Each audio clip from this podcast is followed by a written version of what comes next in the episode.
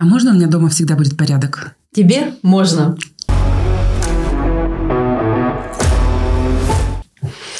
С вами подкаст «Тебе можно». И Евгения Халевицкая. И Анна Сермягина. Всем привет. Привет. И сегодня у нас в гостях Екатерина Прищепа. Здрасте всем. Привет, Катя. Привет, девчонки. Привет. Спасибо, что выделила в своем плотном графике для нас время. Катя у нас организатор пространства. Угу. Сегодня мы поговорим о том, как поддерживать порядок в доме. Надеюсь, узнаем какие-нибудь лайфхаки. Конечно, конечно. Куда без предвкушения. Это моя мечта, чтобы у меня дома было вот так же уютненько, как в инстаграмных всех картинках, в рилсах и так далее. У тех девочек, которые приходят, садятся на белый диван в белом домашнем одеянии, берут подносик со свечкой, на нем стоит чай, там что-то еще, какая-нибудь фигурка, и вот они живут в этой красоте, наверное. Наверное, да, ключевое слово. А вот время тихо-тихо, все из кадра вышли, ну-ка. А потом снимают белое одеяние, белое покрывало с дивана. То есть ты тоже так посмеялась, то есть это ты когда такие видео смотришь, не веришь, да? Как это? Станиславский, не верю. Ой, знаете, шутка такая есть, что секрет хорошо убранной двухкомнатной квартиры в том, что она трехкомнатная. Мне кажется, что во многих случаях так оно и есть на самом деле, потому что... Да, действительно, мы видим эти все картинки красивые в Инстаграме, в Пинтересте, то, что там все прямо настолько идеально, настолько беленькое, красивое. Поворачиваемся, смотрим вокруг себя, у нас там мама дорогая, надо перешагивать через вещи, с антресолей падает. И вот это вот какой-то ужасный диссонанс между тем, к чему мы стремимся и что мы имеем, и он, как правило, вообще руки опускаются у людей, как правило, да. Если не получается хорошо, не буду, да уж, никак не буду делать. Да, еще, знаете, это, наверное, вот как с навязанными стандартами красоты, когда ты перестаешь себя оценить, если ты чуть больше положенного. Также дома это оказывается... Это все туда же, в ту же тему, да. Там ты плохая хозяйка, вот это вот все наши навязанные, все эти комплексы, проблемы. То есть, на самом деле, мы стремимся к чему? Мы стремимся создать нормальную рабочую схему, нормальную рабочую систему, в которой просто удобно жить. То есть нам не нужно доводить там до совершенства, до идеала дом, не нужно вот эту паранойей заниматься, сдувать пылинки со всего. Но при этом также я не считаю нормой жить в квартирах, где действительно люди перешагивают через вещи свои, где действительно это уже просто не вопрос там эстетики, а вопрос безопасности элементарно. Там также касается и детских комнат, когда что-то выпадывает. Да, вот на самом деле это, к большому сожалению, правда реальность для многих людей, которые вот действительно в этом во всем живут. Вот, поэтому нам не надо не то, нам нужно что-то среднее. Вот. Дом, конечно, это не музей, вещи там перемещаются, и не нужно считать, что вот мы так один раз создали порядок, и все, вот мы так лаком для волос побрызгали, зафиксировали это все, и оно дальше как-то живет. Конечно, нет. Ну, если рабочая схема есть порядка, то нам не составляет труда эти вещи вернуть на место, и ничего сложного в этом нет. Просто поддерживать порядок становится легко и просто. Вот только вопрос, как это сделать. Много всяких заблуждений тоже мы с вами уже затронули эту тему. И вопрос критики тоже. Часто люди сталкиваются с этим, когда понимают, так, что-то тут не то, надо мне навести порядок. Загораются этой идеей, как правило, сталкиваются с непониманием со стороны родственников. Когда хочешь что-то выкинуть, а все вокруг говорят, это надо, и это тоже, да, я думаю, так, что тут происходит? Никто же не хочет никаких перемен, как правило. Вот. И мы сталкиваемся с критикой, с непониманием, и это нормально. Тоже нужно понимать, что не все одновременно с вами к этой идее пришли. Для кого-то вы плохая хозяйка, что вы там все захламили, для кого-то вы параноик, что вы там отрываете этикетки, для вас там визуальный шум, это там любые вот эти коробочки, всегда вы будете каким-то не таким в лице, в глазах тех, с кем вы общаетесь. Вот, поэтому критика — это всегда про критикующего, и про это вообще не думайте сразу так наперед, просто предупреждаю, с чем можно столкнуться. Вот. Ну а с чего начать? Если вы вдруг решили, что, как раньше, вы не хотите что-то поменять, тем более сейчас в преддверии Нового года у всех вот эти мысли шевелятся, надо что-то менять, надо что-то делать лучше. Как правило, да, с понедельника новая жизнь или там с Нового года, с 1 января все будет лучше. А тут совпадет. А тут совпадет. И надо, да, брать быка за рога и что-то менять. Я всегда говорю, что... А вот представьте себе пирамиду, и вот в основании этой пирамиды такой большой блок лежит, он называется расхламление. То есть вся система порядка, она как пирамида. И можно поделить ее мысленно так на три части.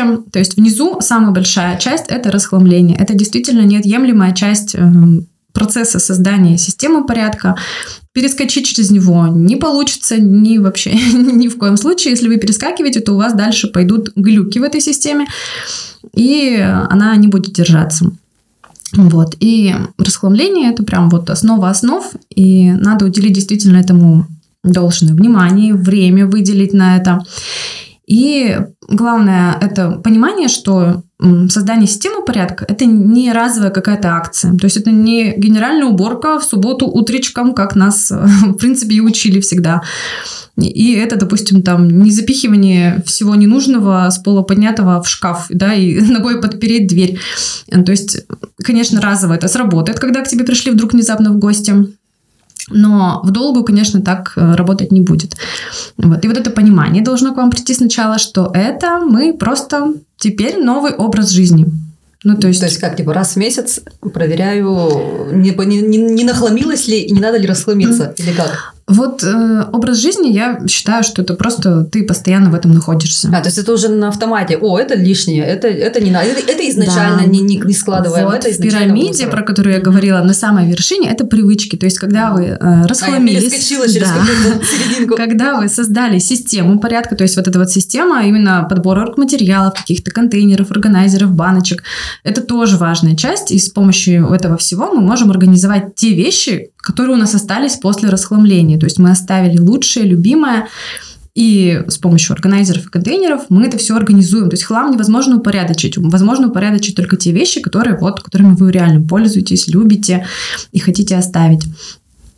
И на вершине этой пирамиды привычки. То есть, конечно же, нужно привычки свои менять, нужно проанализировать, что вас привело к тому состоянию, от которого вы хотите уйти. То есть, либо это какие-то импульсивные покупки, которые вы там совершаете, да, то есть надо проанализировать, понять, так, что-то я тут напокупала, значит, покупать больше не буду, от этой привычки буду избавляться. То есть понять, что лежит в основе этих импульсивных привычек, возможно, вы как-то что-то эмоциональное, там какая-то составляющая есть, и что-то компенсируется, да, вот этими импульсивными покупками. Или там, когда люди, допустим, принимают в дар все, что не попадя, все, что люди отдают. Тоже есть действительно такие люди. Там чаты домов часто бывают в подъезде. Там отдам рамки для фотографий. Там кто-нибудь беру. И вот я это обычно вот отдаю, но я тот, кто отдам все, и там меня берут. И я прям чувствую, во-первых, я не выкинула, а кто-то этим будет пользоваться. Ну, либо кто-то просто берет. Ну, это уже проблема, да, в принципе, того человека. И у меня теперь этого нет. Я завсегдатай чатов домов, чтобы я так чего не делала, кстати. Надо попробовать. Ни разу никому не отдавала? Ну, в чате дома ни разу. Я просто год там живу еще. Видимо, нечего было отдавать. Блин, на самом деле, это хорошая штука. Чат домов действительно там иногда, правда, отдают вещи, которые кому-то действительно нужны. Но вот злоупотреблять вот этим вот всем, то есть если вы там постоянно набираете, я знаю, у нас в чате дома есть такие люди, которые одни и те же берут все, и я с ужасом представляю, как выглядят их шкафы, потому что 90% эти вещи берутся просто потому, что халява, просто потому, что отдают. Вот. И опять же, проанализировали эти привычки, отказались от них, скорректировали как-то, и все, и у вас система заработала, если вы вот эти вот 3 пункта прошли. Вот, так что такие дела. Ну и, конечно, все вот эти вот полезные штуки, все знают, что там нужно заниматься спортом, все знают, что нужно там, я не знаю, там, элементарно зарядки делать, да, но делать зарядку и знать, что ее надо сделать, это две большие тоже разницы. У меня дома коробочка с гантелями, с утяжелителями. Да. Она душу греет, что она и стоит. Да. А я с тренером ржем, мне говорю, у меня же есть гантели, я почему еще не похудела? Почему еще, да, у меня не бицепсы не накачались. Да, карта фитнес-клуб есть тоже, собственно, уже. Но, к сожалению, вот такой волшебной таблетки нет, которую вот так вот купил как карту, да, и там все уже у тебя там накачалось. Также и с порядком, это тоже такая штука, которая требует действительно времени, усилий каких-то, поэтому вот я как раз предупреждаю всех, что будьте готовы к сложностям, потому что расхламление на самом деле такое бывает очень эмоционально сложный процесс, потому что... Я прошу прощения, мы на этом заканчиваем. Я думала, сейчас нам расскажут, как без сложности вообще все сделать. Белые диваны, подносики. Да, на это не подписывалась. Вот белые подносики, это все на самом деле будет работать, когда все-таки вот у вас нет каких-то лишних вещей в доме. Потому что любой дизайнерский ремонт, он просто разбивается вообще за один день, когда люди просто переехали со своими вещами в новую красивую квартиру, привезли все, что у них есть, разложили все, что было, да, без процесса расхламления. И от дизайнерского ремонта не осталось вообще ничего. Поэтому... Катя, можно вот бытовой пример? Да. У меня... Я живу одна, и, соответственно, у меня ровно все так, как удобно мне. Оно не всегда эстетично, но мне комфортно, да.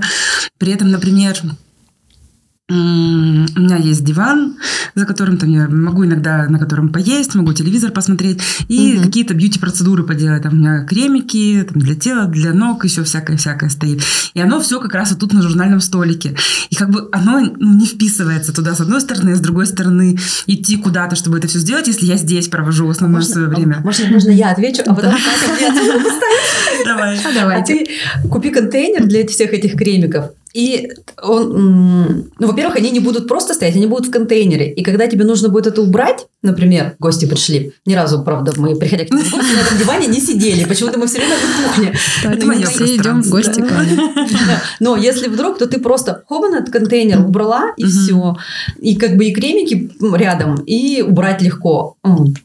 Все, давай зачетку. На самом деле, да, это один из вариантов. Любая горизонтальная поверхность – это такая горячая точка. Магнит для вот этого всего, всякой мелочи. И журнальный столик – это просто номер, если не 2, то какой-нибудь 3 или 1. Вот в этом, вот во всем процессе. Он, правда, накапливает на себе много.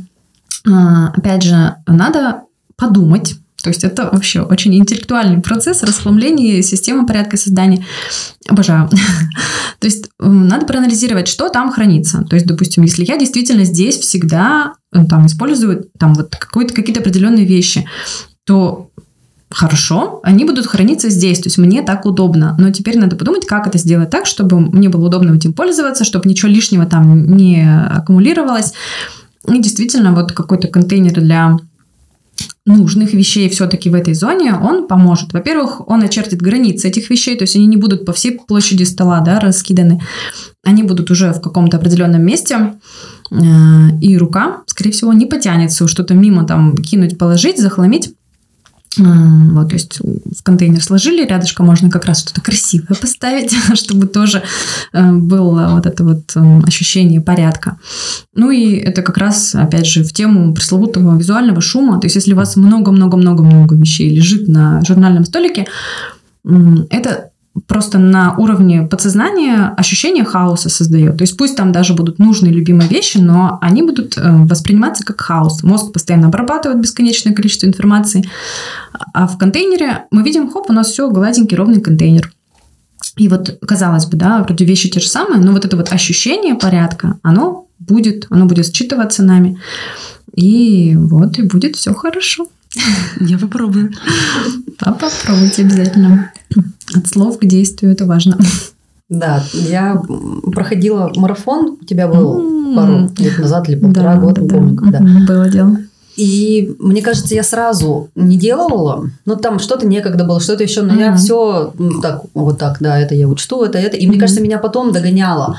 Как-то оно само так. У меня очень много сейчас по контейнерам разложено, и прям так хорошо стало, порядочка. Это в ванной, в шкафу открываешь шкаф, и там не такая россыпь, а тут контейнер с этим достал из конкретного органичного пространства.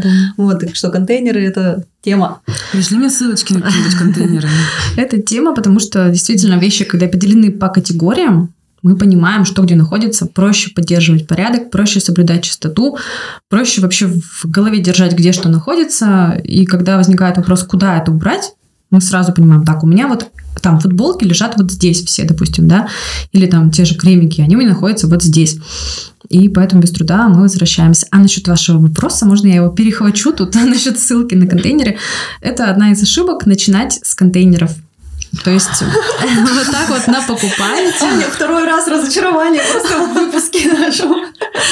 Ну, что поделать, жизнь такая суровая штука. Сначала придется заплатить организатору процента за расхламление. Ну, это тоже вариант. Можно самостоятельно это делать. Очень терапевтичный процесс, когда мы сталкиваемся со своими какими-то ошибками, смотрим на эти вещи, думаем, зачем столько денег потратила.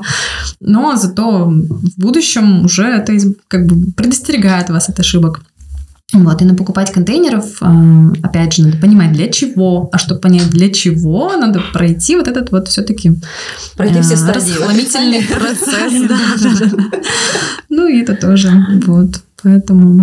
Это как, знаете, когда купил флейту, у тебя есть флейта, все. Да. То есть ты не стал музыкантом вот этого, а также контейнеры. Ну, купил ты контейнеры, ну и что дальше? Вот у тебя они стоят. То есть, как правило, они сами даже могут быть таким элементом, который захламляет квартиру, да. Который при расхламлении организатор пространства выбросит.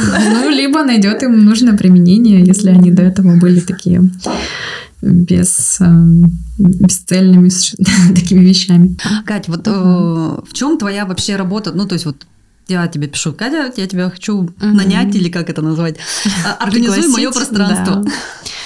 Да. И в чем заключается суть работы? Да. Как это происходит? В том, что, во-первых, мы определяем зону, да, над которой хочется поработать, которая вызывает, допустим, больше всего сложностей. И, допустим, чаще всего люди к этой зоне там несколько раз подходили, несколько раз пытались подступиться, прибирались. Все, как правило, пишут, что вот ничего не могу сделать. Вот на кухне бардак и все. Вот сделайте, чтобы порядок держался. Что мы делаем? То есть мы также начинаем с расхламления. Некоторые клиенты вообще на самом деле готовы прям делегировать полностью процесс расхламления. Вот, то это есть мне настолько, очень да, настолько доверие есть. Ну, то есть... Есть какие-то простые, понятные критерии отбора вещей, допустим. Мы их проговариваем изначально с клиентами. Мне все надо. Ну, я тогда говорю, что точно ли вы так вообще хотите. Потому что так не сработает, к сожалению. А почему? Может быть, действительно там все необходимое. Главный вопрос только в организации хранения. Может такое быть? Ну, на самом деле, возможно, да. То есть, если... Ну, опять же, в зависимости от ситуации. Да, кому-то важно навести лоск просто, то есть, действительно добавить каких-то контейнеров, чтобы как-то просто это слегка организовать. Но, как правило, все-таки расхламиться надо, потому что у каждого есть что выкинуть. Вот я вам говорю прямо точно. И у меня тоже такие вещи бывают, потому что жизнь меняется, там элементарно дети подрастают. Всегда есть от чего избавиться. Какие критерии, вот, по которым вы... Критерии отбора вещей. Ну, элементарные даже вот самые, там, не знаю, порванные вещи, там какие-то дубликаты, дублирующие вещи. То есть, там, не знаю, купили овощечистку взамен старой, а старую оставили. То есть вещи вроде бы одинаковые, функция дублируется. Или, например, там, ну, не знаю, порванные вещи, сломанные, часть вещи без целого, то есть какая-то комплектующая, да, там где-нибудь ее потеряли, а вот, не знаю, там какой-то венчик от блендера, вот он лежит, а блендера уже в помине нет.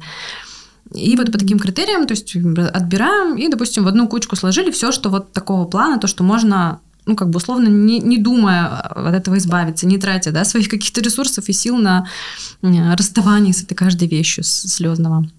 Во вторую категорию могут попасть вещи, которые, ну, там, допустим, на мой взгляд, если, допустим, там, не знаю, в детской, да, там, то, что, допустим, по размеру не подходит. То есть надо померить, подумать все-таки и там принять решение в дальнейшем. Третья категория, ну, нормальные, хорошие вещи, которые я предлагаю оставить. Как правило, этого достаточно, чтобы человек, во-первых, увидел весь объем своих вещей. Это бывает очень отрезвляющий такой процесс, когда, ну, как-то где-то в шкафах все лежит, мы так примерно представляем, сколько вещей, а когда мы достали, поделили их на категории, там бывает, мама дорогая, допустим, у меня там 10 белых футболок и там 15 черных. А, то есть гардероб тоже. И гардероб, и вообще любая зона, она... подлежит организации. Можно ее сделать удобнее. Опять же, зачем человек обращается? То есть что-то неудобно, что-то где-то, какая-то проблема возникает, неудобно возвращать вещи, неудобно пользоваться этими вещами, допустим, да, вещи там теряются постоянно или, там, не знаю, просто не понимая, что у тебя где находится. И вот это вот все как-то хочется перевернуть, переворошить, чтобы просто возникло понимание, и жизнь стала проще. Просто-напросто. Вот. И вот эта вот отрезвляющая процедура. Тоже бывает, людей сподвигают, думают, зачем мне столько много, мне столько не надо. И даже от хороших вещей люди готовы после этого избавляться. Много есть мест, в которые можно отдать вещи на благотворительность, либо продать их. Вот. И дальше все, что остается, мы придумываем, как этому всему найти место, найти домик какой-то, найти какой-то контейнер, где это все разместить, чтобы было удобно даже не только брать вещи, а главное возвращать на место, потому что в этом кроется на самом деле проблема, потому что взять вещь мы замотивированы, как правило, мы достанем хоть откуда там ее, залезем на стремянку, а вернуть обратно нам бывает сложно, неудобно, там где-нибудь, если вещи, допустим, плотно висят на штанге, нам неудобно туда это все запихивать, и нам проще где-нибудь там на стуле, да, ставить на кресле. 100%. Вот, и дьявол в мелочах, видите, так что надо продумать, как это все возвращать на место. Ну вот, таким образом с клиентом и работаем. Вот вариант, например, в гардеробе, если есть шкаф с полками, да, ну вот они где-то такого формата, и там лежат, ну, скажем, джинсы, спортивные штаны, и это все получается вот как раз вот такой вот стопкой, которая со временем распадается, превращается, там тоже как-то туда запихиваешь. Что с этим можно сделать? Вот на самом деле, да, действительно, проблема еще бывает просто в неудобной мебели. Это просто такая проблема, от которой мне вообще настолько горько, потому что ни мебельщики, ни дизайнеры, как правило, вообще не хотят заморачиваться за то, как этим пользоваться. То есть дизайнеры могут нарисовать вам там стеклянные шкафы с красивыми стеклянными фасадами, с угловыми полочками, с вообще там угловые, это еще ладно, полбеды, там всячески бывают геометрические. Я имею в виду вот такими вот угловыми, что куда, как туда, что туда поставишь ты под такую полочку. Это вообще большая проблема. Никто не понимает, ну, никто не думает, как этим дальше пользоваться. То есть, ну, вот у вас стеклянный шкаф, и что? А там за ним у вас, допустим, будет там куча баночек, да, косметики, допустим, если мы про ванну говорим. Это, опять же, визуальный шум, это, опять же, там надо как-то поддерживать порядок, хотя, казалось бы, вот у тебя за фасадом там можно закрыть, в принципе, и это все не будет оттуда сквозить. Вот. И вот эти полки тоже, конечно, вообще большая-большая проблема, потому что они, как правило, неудобные, они очень глубокие, расстояние между полками большое, оно провоцирует нас вот вещи действительно в стопку складывать. Стопка – это вообще... не про порядок, действительно. То есть лучше делать несколько маленьких, как невысоких полочек, да, чем одну большую. Да, потому что таким образом стопки как бы вам не получится создать, у вас там одна-две вещи будет, и так будет гораздо проще и понятнее, опять же, возвращать на место и пользоваться этими вещами. Вот. А что можно сделать все-таки в такой ситуации, если уже вот эти полки так... Можно постараться другие какие-то места хранения найти, например, там, не знаю, на штангу постараться вывесить большее количество вещей, либо в ящиках как-то все это хранить. На полке стопка – это, ну вот, единоразово. Можно, конечно, создать красоту. Я могу сделать так, мы сфотографируем до и после, но это не будет работать. То есть я понимаю, что, допустим, стопка, она, ну, там, до первого случая, когда вам нужна какая-то нижняя вещь, да, из этой стопки. Казалось бы, все это какая-то вот какие-то секунды, да, то есть там сложить, поднять эту стопочку, положить там как-то аккуратно, но, как правило, вот эти секунды, из них вот жизнь-то и состоит, и нам это все, на это неохота тратить времени, и поэтому мы, как правило, мы же идем по пути наименьшего сопротивления, то есть нам как проще, проще где-то оставить, поэтому вот это и важно, говорю, что облегчить себе процесс возвращения вещи на место, вот, то есть на плечике повесить. В принципе, это легко. И вещь сама по себе висит, она не мнется, и пользоваться ей тоже удобнее. То есть, а если вот в эту полку поставить какой-то контейнер, в котором те же самые футболки будут как-то вот так, не знаю, можно использовать вертикально? Можно использовать контейнер, но это будет как имитация выдвижного ящика, ну, да, действительно. Да. То есть, ящик – это удобный способ хранения, потому что мы его выдвигаем, нас предоставляется обзор, то есть, мы видим, что там находится. Вот. Также, да, можно на полке сделать имитацию выдвижного ящика. Есть разделители для полок, если полка какая-то широкая, чтобы там тоже не было вот этого месива из различных вещей, можно ставить разделитель для полок. То есть это как будто бы такая перегородочка небольшая, которая будет отграничивать, там, не знаю, джинсы от трикотажных штанов, там, от шортиков, к примеру. Вот. То есть, да. Спасибо за подсказку. Сразу видно. Пройдено. И вот вопрос по поводу дизайна шкафов. Я знаю, что ты рисуешь шкафы. То есть, как вот я даже тут последнее видела, при переезде обнаружила, что не хватает шкафа, быстренько нарисовали, заказали. И вопрос...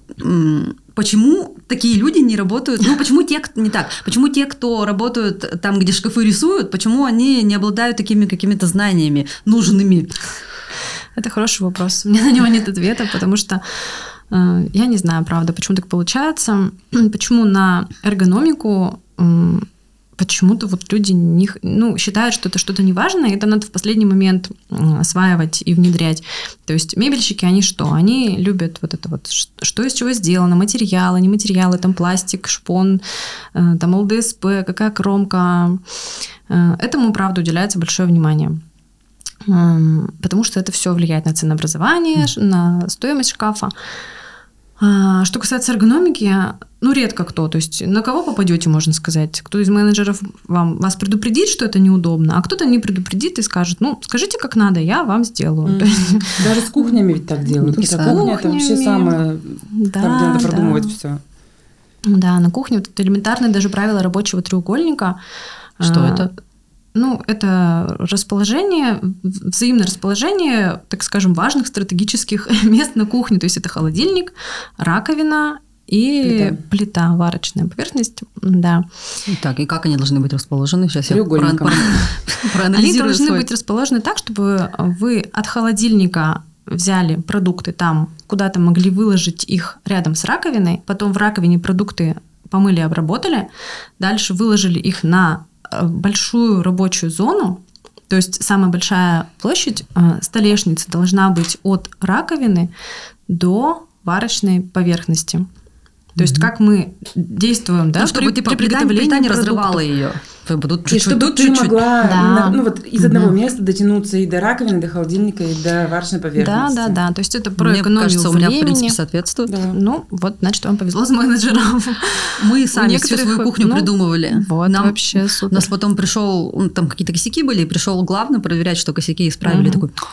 Какая у вас кухня? Там нам комплиментов наотвешивал, что там мы сами там себе все продумали. Здорово, что... Я не знаю, что как бы это оценил организатор пространства, но в принципе... если мы разобрались, что все это примерно так, то это то, к чему просто надо элементарно стремиться. Это вообще основа основ прямо на самом деле.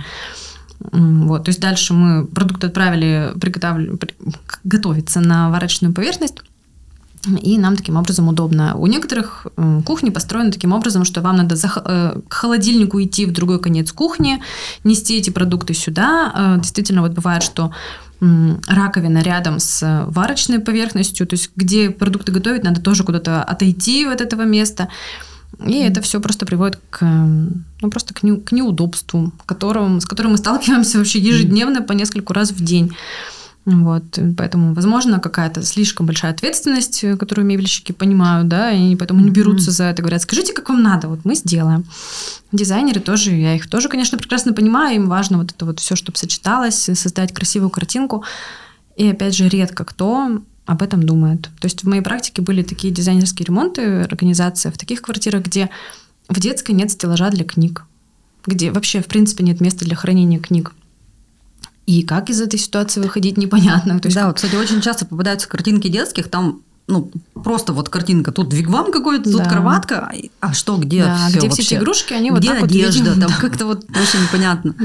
А вопрос, если у них этих знаний нет, у этих дизайнеров мебели, а у тебя откуда эти знания? Это опыт или какая-то есть школа организаторов пространства? Вообще, да, я сертифицированный специалист, то есть я прошла обучение. И все остальное, это, конечно же, опыт.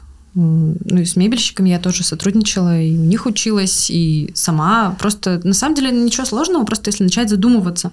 То есть, когда люди приходят и проектировать шкаф, и они говорят, сделайте нам шкаф. Им делают. Штанга высоко, полки, там по 40 сантиметров и глубиной 60 сантиметров, чтобы там, вообще там далеко-далеко сложил и забыл.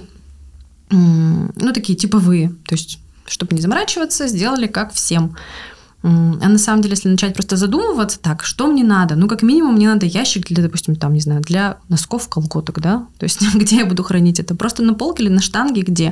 То есть, надо какой-то неглубокий ящик. И начать просто продумывать, что у вас есть, из крупногабаритного. То есть, у каждого своя какая-то история, да, свои какие-то вещи вокруг нас. И если просто немножко подумать об этом, то легко можно сделать для себя какую-то удобную, хорошую мебель. Так что... То есть какой оптимальный размер полок вообще, если делать... понятно, что да, там что-то продумываешь, но для тех же брюк и прочего, джинсов...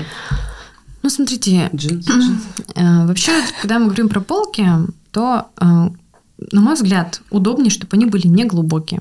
То есть, когда нам нет вот этого соблазна убрать куда-то туда, в глубину этой полки. Что-то ближе к переднему краю. То есть, мы привыкли в любое пространство как бы запихивать прям вот до последнего, пока нам последний сантиметр не останется. На самом деле этого не надо делать. Можно положить на, допустим, большую полку там 2-3 вещи, чтобы вокруг там был воздух, было пространство. Для многих это пока еще что-то из области фантастики. Да ты чё, какой воздух вообще? У меня шкаф, у меня вещей там просто миллион, я буду там запихивать. Вот. То есть, если есть возможность, можно сделать эту полку неглубокой. Если она глубокая, ну, туда-назад поставить какой-то контейнер с чем-то редко используемым, чтобы оно там, допустим, было. Но, опять же, чтобы рабочая вот эта вот площадь, она была не очень большая, была ближе к переднему краю. Вот. Так что... Надо потом будет подкаст переслушать под запись. Пойти по квартире и все, использовать знания. Вот нашим слушателям повезло. Они могут в любой момент на паузу поставить, записать и использовать. Да. Вот мне очень понравилось это, то, что туда можно поставить что-то неиспользуемое в контейнере. Даже вот если что-то стоит, всегда же хочется, вот книжки стоят на полке, они туда задвинулись, а сюда что-нибудь поставить, а потом книжки, чтобы достать, нужно как-то извернуться, а если это все вблизи, то ты поставить нет места, нет хлама. Нет проблем. Да, на самом деле, вот именно из этого действительно вот эти полки и есть смысл делать меньше глубины, как бы ограничить себя просто, там, сделать себе попроще жизнь, чтобы не провоцировать. Тайнички можно, Или элементарно, допустим, там какая-то несезонная вещь. То есть понятно, что у нас есть лето, есть зима. То есть сейчас нам не актуальны там шорты, майки, их спокойно можно убрать на какой-то задний план, а спереди положить актуальные вещи. И потом просто ушанку менять таким образом. Кстати, интересно, можно же не так делать, что, например, на нижнюю полку полностью убрала все летнее, а там здесь чуть-чуть летнего сзади, а впереди полезное, так? Можно и так, конечно. В зависимости от того, какая мебель у вас. Уже не зря собрались. Уже вы прямо молодцы, уже все прямо продумали, как что сделаете. Да. Хотя как выглядит твоя квартира? Моя квартира хорошо выглядит.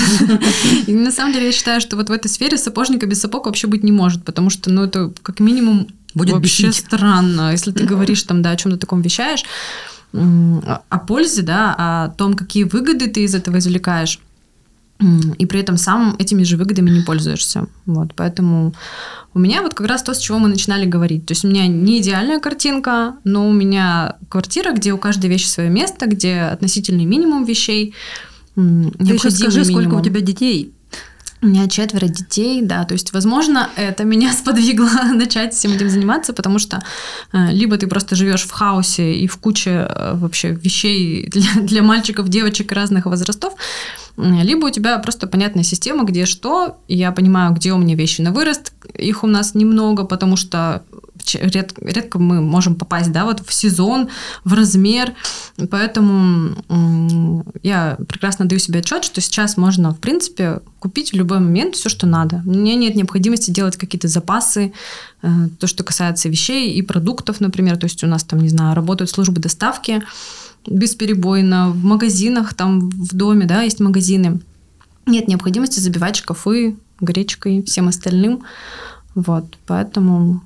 Нормальная квартира, где вещи перемещаются, но они в нужный момент находят свое место вообще без проблем. Но гости к тебе в любой момент могут прийти, и у тебя все перемещается. Мне не страшно, мне не страшно. И дети поддерживают тоже все эти принципы хранения? Дети поддерживают, про детскую это тоже прям отдельная тема, можем с вами встретиться, говорить про детскую. Я со своей стороны сделала все, чтобы им было проще, опять же, возвращать вещи на место. У нас нет там миллиона игрушек, потому что детям, в принципе, сложно охватить своим вниманием огромное количество игрушек и требовать с них, чтобы они этот миллион игрушек разложили по категориям и везде-везде там все это как бы хранили порядок. Это из области фантастики, надо тоже прекрасно отдавать себе в этом отчет. У нас есть ящики, они у нас подписаны, дети умеют читать, и они могут прибрать свою комнату действительно. То есть они, может, там не идеально, понятно, что там на полу что-то остается. Но в целом, если они поиграли, они могут убрать на место. А муж носки не разбрасывает? Вот нет, честно, вот у меня такой проблемы вообще нету. Я сочувствую всем, у кого это есть, кого это раздражает, но нет, такой проблемы нет. Вот старшая дочка у меня сейчас, она действительно начала проявлять интерес, ей 11 лет, и она прям может вот прям собраться и свою комнату прям вот все прибрать, навести уют, навести красоту и порядок. И мне отрадно. Я понимаю, что это все-таки воспитание примером прежде всего, и это мне дает надежду, что если она все-таки дошла до этого, ей действительно внутренне вот у нее есть, да, потребность создать красоту, то все остальные тоже прекрасно подтянутся к этому. Мы им в этом помогаем. Так что... А вообще, Катя, в твоем понимании уют за счет чего создается? То есть, что такое уютная квартира? Ну, все-таки, которая без хлама. Опять же, повторюсь, уже у нас тут это слово постоянно мы говорим. Не знаю, ну если так прям вот лично мое мнение, не знаю, где есть цветы, какие-то большие, я люблю такие прям кусты, деревья. Живые или искусственные тоже? У меня искусственные тоже где-то есть, но, наверное, живые тоже. Не знаю, где есть какой-то такой, знаете, наверное... Ну, это к дизайнерам, конечно, больше уже вопрос. Где есть какое-то разное освещение, где можно создать что-то такое уютненькое, какой-то такой полумрак. Вот. Не знаю, где все добрые, где нет раздражения какого-то. И, кстати, все-таки беспорядок, он тоже является во многих семьях причиной раздражения, причиной ссор.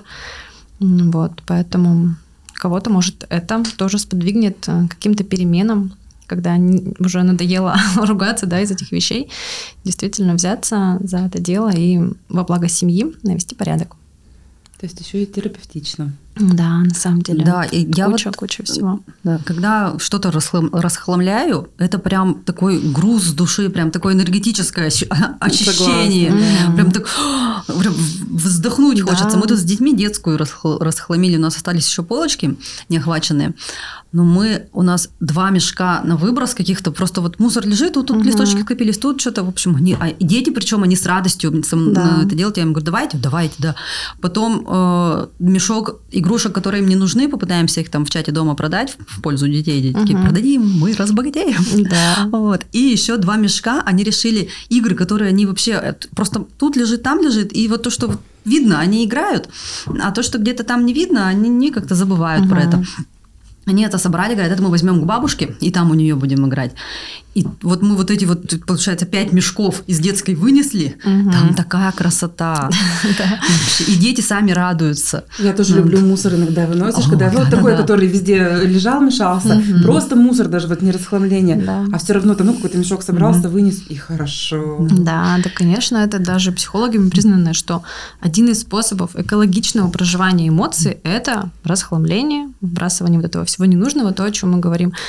Ну, то есть, что такое неэкологичный способ? На кого-то наорать пойти, что-нибудь написать, какой-нибудь там гневный комментарий, да, что-то разнести вокруг себя, разрушить. А вот один из способов экологичного проживания – это вот как раз приборка. Я думаю, многие интуитивно, на самом деле, этим пользуются приемом, когда что-то там поссорился, ты и пошел такой, так, я сейчас все тут надравлю, да.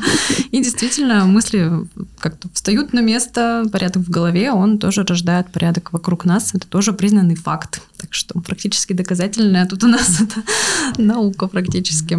Катя, у меня еще вопрос про услуги при переезде. Вот последнее, что я видела в сторис, это переезд под ключ. Я так поняла, жильцы вообще не участвовали ни в сборах, ни в разборах? Как это вообще происходит? Ну, практически да. То есть они еще и расхламление было перед этим? Ну, конкретно вот в этом случае, который последняя вот была у нас услуга, там была изначально уже организованная квартира, в которой уже работал организатор пространства. То есть там все уже было в контейнерах, все было подписано. Действительно, и люди, они не цеплялись за вещи.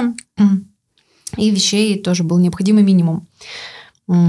Поэтому нам было в этот раз проще. Но другие случаи были, когда там в полный рост мы проходили все этапы расхламления по всем категориям, то есть вся квартира. Но при участии хозяев или без? Вот, когда как, на самом деле. То есть, как правило, когда люди заказывают такую услугу, они готовы делегировать, они немножко начинают с нами работать и понимают, что это супер энергозатратный процесс, если начать вот разбирать, да, все эти вещи. И они готовы просто получить результат. И готовы нам доверять в этом плане. Ну, а как? Вот если что-то нужное, если вы сочтете, что это не нужное, а это было нужное? Ну, вот как я говорила, по критериям. Понятно, что мы на связи с клиентом. Ясно, что он, если он не присутствует физически в этот момент, это не означает, что он там, не будет в принципе, вообще там, абонент недоступен. Угу. Конечно, нет. Понятно, что мы несем ответственность за все эти вещи. И ничего ценного, важного. Мы, конечно, ну, то есть все, что мы отобрали, мы проговариваем. Предлагаем решить клиенту, надо ему это или нет.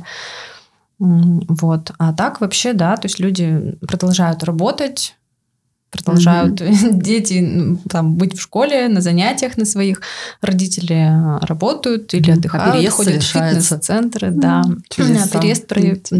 Совершается переезд. И главное... то есть мы создаем систему уже в новой квартире. То есть человек приходит, и там уже все лежит на местах. Вот, да, а может, я хочу по-другому. Как ну, вот это опять же все обсуждается. Есть же какие-то принципы организации пространства, против которых как бы не попрешь. То есть, там, не знаю, если мы пользуемся вещами в этой зоне, то они должны быть в этой зоне, понятно. Если там здесь у вас стоит чайник на кухне, то рядом с ним должны быть кружки. И, возможно, рядом с ним должно быть ну, какие-то снеки, допустим, да, то, что вы вот одновременно с чаем употребляете. Поэтому мы предлагаем сделать так. Это удобно. То есть, как правило, человек, когда заезжает в такую квартиру, он понимает, что ему интуитивно понятно, где что находится. То есть, когда у него там рука потянулась куда-то, да, он там находит то, что ему надо в этот момент. И это, конечно, огромный плюс, когда вот так вот с чистого листа можно создать такую классную систему порядка сразу, когда у тебя уже все разложено. А, как обычно бывает, люди живут на коробках, вплоть там до десятилетий каких-то. И кажется, да, вот сейчас я разберу, а по факту-то эти вещи оказываются вообще ненужными, они лежат, и вот это вот за душу тянут, как говорится. Вот. Это, конечно, прежде всего про экономию времени огромную. То есть за один день тебя собрали, за там, день, полтора-два все создали, и ты просто все живешь, приехал и радуешься. Еще и шкафы создали знающие люди, там, где все полочки. Шкафы создали просто все полочки нужны глубины, высоты и все. Да. Вот, я вот, правда, склоняюсь к тому, что если мы будем когда-то переезжать, то шкаф мы с собой не возьмем, он огромный, тяжеленный, скорее всего, он так и останется здесь. И надо будет делать новые. И я думаю, надо будет обращаться не к тем, кто по объявлению набрали в магазины. Да. Хорошо, буду только рада помочь, конечно, в этом деле. Катя, у нас есть традиция определенная, да. Мы вообще любим разговаривать про чувства и эмоции, но не всегда сами задаем, не всегда сразу находится вопрос подходящий. Поэтому мы пользуемся специальными карточками, игра «Незнакомые», и нашим гостям предлагаем ответить на вопросы, вытянуть отсюда. Ну и сами тоже, собственно, отвечаем с удовольствием на эти же вещи. Поэтому предлагаю... Интересно, то есть я тяну карточку и отвечаю на вопрос, который там? Да. О чем ты мечтаешь? Так, начались задушевные разговоры у нас, да? О чем я мечтаю? Мечтаю поехать в Таиланд. Я мечтаю создать свое какое-то такое дело, которое... Ну, я, конечно, сейчас тоже им занимаюсь, но все-таки какую-то популярность я мечтаю добиться. Мечтаю, чтобы об этой сфере деятельности узнали как можно больше людей, действительно приносить этим пользу людям. Вот. Все, пожалуй. Не знаю, о чем мечтаю. Вопрос прям такой личный. Нет, хороший ответ. Спасибо тебе большое, Катя, что пришла. Было очень интересно. И такое, на самом деле, только затравочки такие, да, что, оказывается, можно вот так, а дальше надо интересоваться вопросом поглубже. А мне, наоборот, показалось, что им очень много практичных каких-то примеров. Да, но я вот понимаю для себя, что поле не паханое, и можно там найти много всего полезного. Слона ешьте по кусочкам. Все-таки не бросайтесь на все разом, начните с чего-то маленького. В этом залог успеха, я думаю. Вот, и лучше, как там говорится-то, господи, лучше... Меньше да лучше. Нет, тогда была такая красивая фраза, что лучше не идеально, но сейчас, чем идеально, но никогда. В общем, в этом смысл. Я начну журнального столика. Понемножку, да. Хорошо.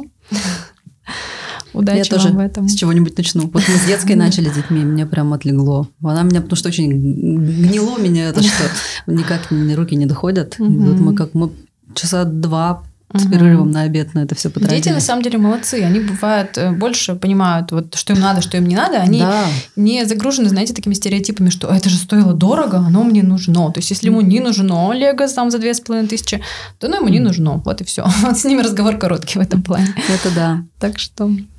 Будьте как дети. Рубите с плеча. Катя, спасибо большое. Очень интересный разговор. Да, если вам понравились наши советы наших гостей, то не забывайте делать репосты, ставить лайки и писать свои комментарии.